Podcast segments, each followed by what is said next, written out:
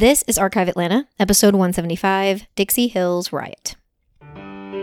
You're listening to Archive Atlanta, a history podcast where each week I'll be sharing a story about the people, places, and events that shape the history of the city of Atlanta. I'm your host, local tour guide, and total history nerd, Victoria Lemos.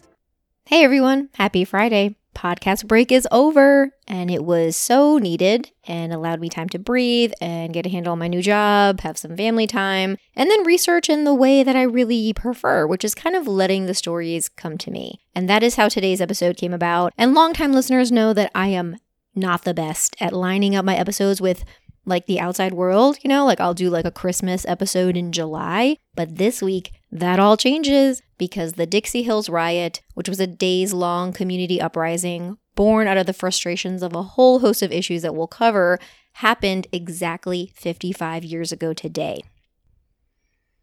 So, to talk about Dixie Hills in 1967, you have to start with the Harlem Riot of 1964. This is considered the first of hundreds of riots that happened through the 1960s. That one took place in July after a 15 year old boy was killed by a New York City police lieutenant, and that murder set off six nights of rioting that ended with one person dead, 118 people injured, and 465 people arrested.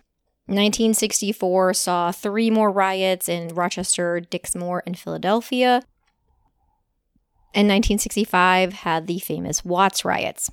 1966 had at least six, including the Chicago West Side riots, and that leads us to the long, hot summer of 1967.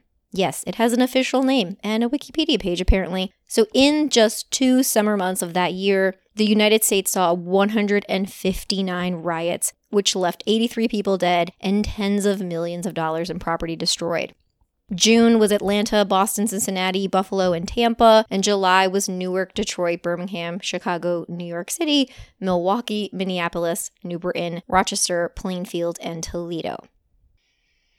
On July 29, 1967, after all of those, President Lyndon Johnson signed Executive Order 11365, which established the National Advisory Commission on Civil Disorders, which was chaired by the governor of Illinois, Otto Kerner. So other members included New York City Mayor Lindsay and Atlanta's police chief, Herbert Jenkins.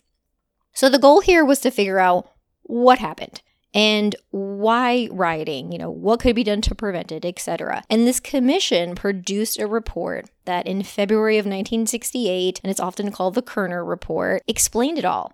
And let me tell you, when I hear that a report uh, you know, written by mostly white people in 1967, figured it out. I'm like, oh, this is going to be super problematic. But it turns out it was extremely accurate and really progressive. And this commission determined that white America was responsible for these structural and societal failings that had led to these uprisings, and quote, white society is deeply implicated in the ghetto. White institutions created it, white institutions maintain it, and white society condones it. End quote.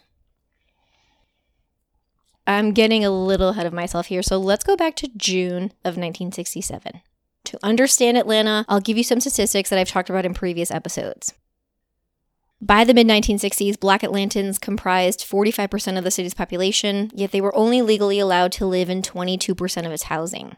Black children comprised 60% of the school age population, but there were only nine black schools in contrast to 14 white ones. So black schools had double sessions uh, each day. So basically, you'd go to school like afternoon or morning or afternoon to fit everybody in. There's overcrowding, there's segregation, there's income inequality, there's unemployment, there's poverty. There's so many of the exact same issues we have today. Dixie Hills and underserved neighborhoods across Atlanta had been complaining about these things for decades. And that's one of the things that really popped out in this research is like none of these issues that we talk about in this episode were new. They had commissions that were formed, you know, they were alerting government uh, in very organized ways for decades.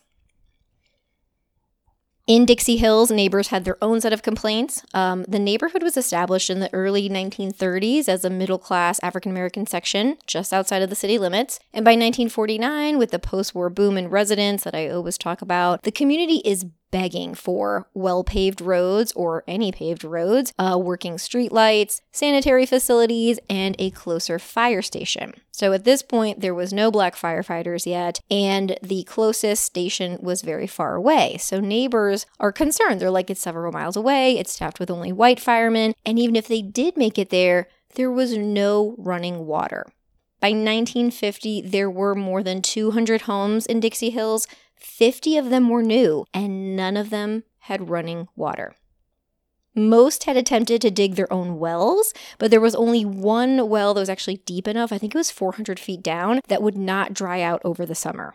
So I said 1950, not 1850. And in typical government fashion, instead of using these county funds to address these issues, they built a park.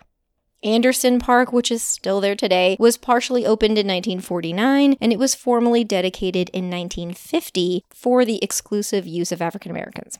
Dixie Hill's neighbors and even a church tapped into the park's water line to access clean running water. They're like, okay, great, you got us a park, excellent. Um, can we're just gonna borrow some of this. In 1955, the Federal Housing Administration announced that 14 two story apartment buildings were coming to Dixie Hills, built on Verbena Street at Shirley Place. So this would bring over 100 units into the neighborhood. They were rented for $65 a month. And by 1956, they built a really tiny little shopping plaza along Verbena um, with multi tenant stores to service all of these new neighbors. Just over a decade later, this shopping center would be the epicenter of the Dixie Hills riot. On Saturday, June 17th, 1967, Eddie Wilkins, who was living at 48 Shirley Place, so just, you know, right around the corner, had just left the Flamingo Grill and was standing on the corner of the shopping center property. I want to preface this by saying that this account changes depending on what you read. So the Kerner report has like one account, the newspapers have one. Um, there was reports filed you know to the city that are in the archives. And they're all the basics are the same but there's small details that are different. So um, i've kind of tried to pull everybody together to paint this picture. So wilkins is on the property. He's in the parking lot. He's 21 he's legally allowed to drink. So he's like you know i don't know what the problem is. But three security guards from the flamingo come out to harass him. There is a some words exchange, there's a shove, there's a fist fight, and then Atlanta police are called to back up the security guards and then things deteriorated from there. So a crowd close to 300 people gathered around the shopping center. And as Eddie is placed into the police cruiser, his sister Georgia was arrested and charged with assault and battery on an officer, resisting arrest, and cursing. There is another bystander, Joseph Kendrick, who was also arrested for interfering with an arrest, profane language, assault and battery on an officer.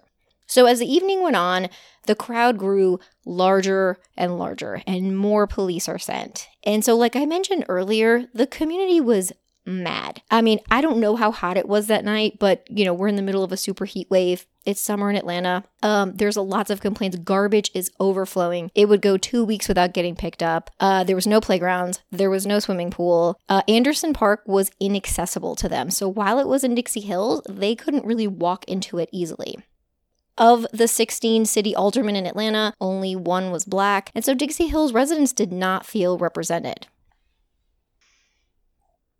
The next day was Sunday, June 18th, and Stokely Carmichael, former chairman of the Student Nonviolent Coordinating Committee, arrived in Dixie Hills wearing a Malcolm X t shirt. So, quick primer on SNCC. If you are unaware, it was officially formed in 1960 as an outgrowth of the student sit in movements of that year. And the organization is responsible for a lot of the stuff that we, you know, the highlights of the civil rights movement, like the Freedom Rides of 62, the March on Washington, um, Freedom Summer. And so when Carmichael took over from John Lewis in 1966, they label this time or period in SNCC's history as the Black Power era. And this is a whole other episode. It's, I mean, it's a whole other podcast. Um, but his tenure was very short lived. And so in May of 1967, one month before the Dixie Hills riot, um, someone named H. Rap Brown took over. And we'll talk about him later. But Carmichael was still showing up where he felt he was needed. So uh, he had been somewhere else in Atlanta that day checking in on a family. And then that Sunday in Dixie Hills, he shows up. There is, of course, tension with police. He is arrested along with four others um, after he holds a community meeting at St. Joseph Church. And so they're all in jail. um, kind of an interesting story. Their bonds were all posted by a black dentist named R.C. Bell, but Carmichael refused to accept bond because the police would not return his comb. On Monday, June 19th, someone threw a brick at the shopping center. It hit a window. It set off a store, store alarm. And so a young black man was disabling the alarm. Like it had been going off because someone hit the window. He had seen police do this before. He's like hitting it with a stick. It's hard to explain. But when the police pull up, they just see this guy disabling the alarm. So there's yelling, there's a scuffle. The kid pushes back um, to the officer and he takes out his gun and shoots him. And so, as 250 people gathered for a meeting that night at St. Joseph Baptist, the incident was high on their list of grievances. They're like, this is totally unacceptable. And at this meeting were Alderman Q.V. Williamson, who was, again, the one black alderman, and Senator Leroy Johnson, who was also a black man. And both men encouraged neighbors to sign a petition. You know, very peaceful, very Atlanta way of doing things. And again, the, the tensions between the SNCC, or at least Stokely Carmichael, and kind of the old guard is a whole other episode. Uh, but Stokely Carmichael was in the crowd. Other members of SNCC were in the crowd. And they're like, they were like heckling and shouting and accusing this, again, the old guard leaders of being very accommodationist. And so when the meeting ends, the crowd spills into the streets. It grows quickly. It reaches, some people say, almost a thousand. And there were rocks and bottles. And the police come in with canine forces and riot squad gear, and they begin shooting guns into the air. That day, the Aldermanic Board approved three anti rioting ordinances Mayor Allen signed them just in case. And elected officials, like with a straight face, are like, oh, no, no, this is not related to Dixie Hills at all. We just, you know, we just thought this was a good idea. Um, but Ordinance 1 permitted the mayor to proclaim a state of emergency for, I think, up to three or four days, close city streets and buildings, Ordinance 2 provided stricter method of issuing uh, parade permits. Ordinance 3 permitted the mayor to issue curfews for people under 18 from 7 p.m. to 7 a.m. He would use these ordinances the very next day. On the morning of Tuesday, June 20th, at 9:15 a.m., bulldozers and tractors from the city were at Dixie Hills and they were grading a land lot to use as a playground. Street cleaners were cleaning the streets, sewers are being cleaned. So the city's like, oh, we're on it, we got it, whatever you need, we got it. And so while the day was quiet, the night was not. Another group of people formed, hovering around 200, and they were met in response with 300 police officers. Someone threw a cherry bomb somewhere in the crowd, and then police officers started shooting. And that random shot made it all the way to Mr. Ross, who was just sitting on the porch of his apartment home and he was killed. Subsequent gunfire erupted, injuring three other people. One of them was a nine year old boy.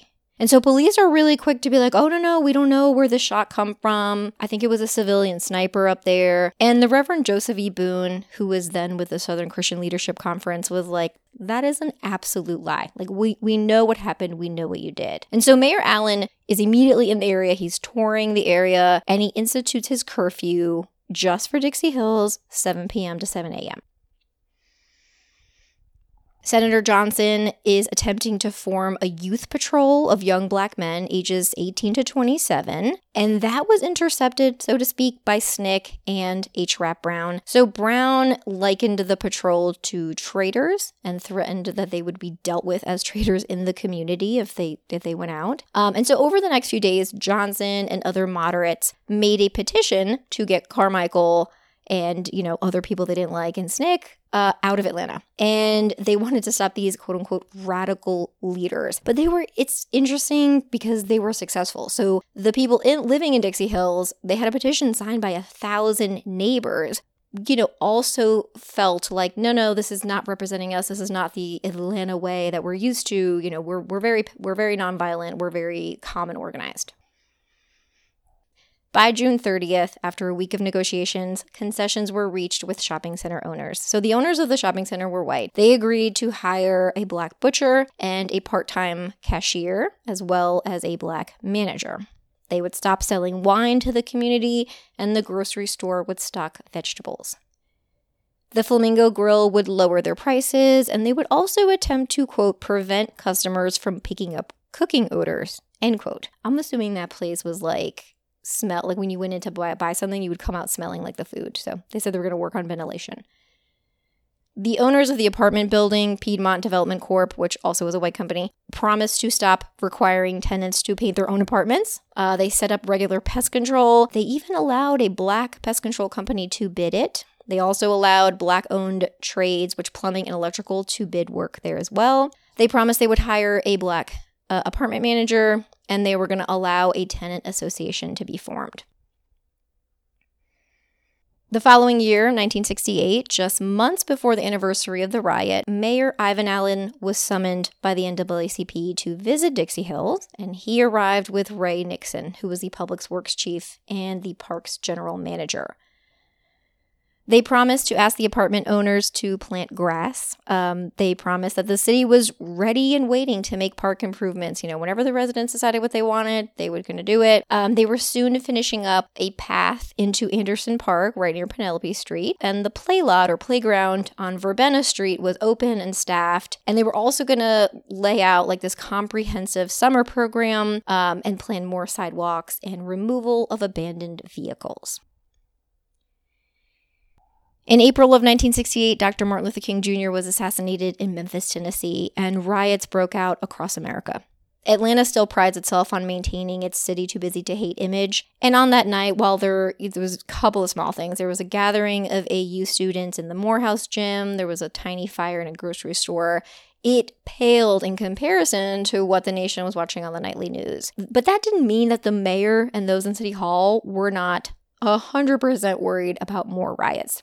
So, one month later, Atlanta unveiled a $2.25 million program to quote unquote improve the city's slums.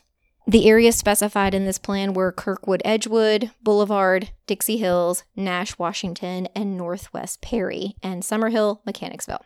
Allen also formed an advisory committee on civil disorders tasked with implementing the Kerner Report uh, recommendations, and they also opened an office of night mayor. Um, and this was essentially a mayor whose hours were at night. So if you worked the night shift or you couldn't access government offices during traditional business hours, um, you could talk to him. In true Atlanta fashion, the headlines read that we have the best response to the Kerner report. Like, we are the better than any city in America. But when a reporter polled the aldermen about the report, only one had read the entire thing. Four said they read parts of it. Uh, one read a summary, and one was like, "Oh, I read about it in the newspaper." Um, but what this meant is that any good things that came out of what the government did or the government response uh, in the wake of the riot were mainly credited to Ivan Allen. And while they hired some, you know, police community service officers from these disenfranchised areas and they kind of upped the sanitation department pickups, they didn't fix any structural or societal issues that the Kerner report talked about. And so when Ralph David Abernathy took over the SCLC after King's murder, he says, quote, "We live in two Americas, so we live in two Atlantas." White Atlanta is far better off than black Atlanta. End quote.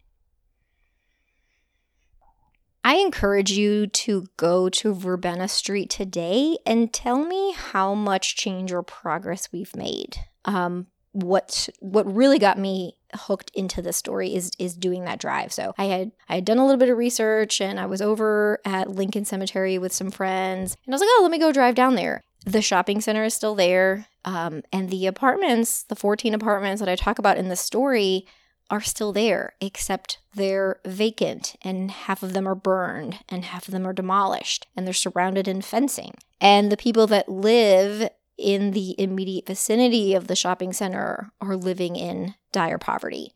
And is that new playground from 1967 still there? It is. Is that new little path to Anderson Park still there? It is. And while those things provide a small comfort to the community, I think we're a long way away from addressing one of Atlanta's biggest issues, which is having the largest income inequality in the country. So there you have it, the story of the Dixie Hills riot.